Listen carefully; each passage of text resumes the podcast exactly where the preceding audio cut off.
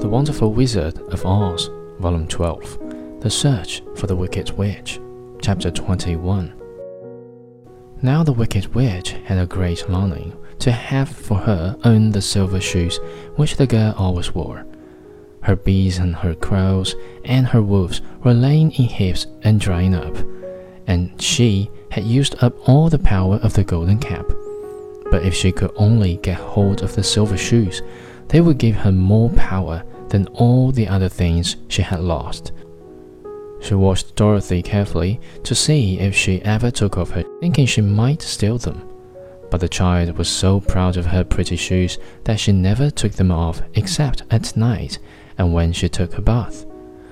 The witch was too much afraid of the dog to dare go in Dorothy's room at night to take the shoes, and her dread of water was greater than her fear of the dark. So she never came near when Dorothy was bathing.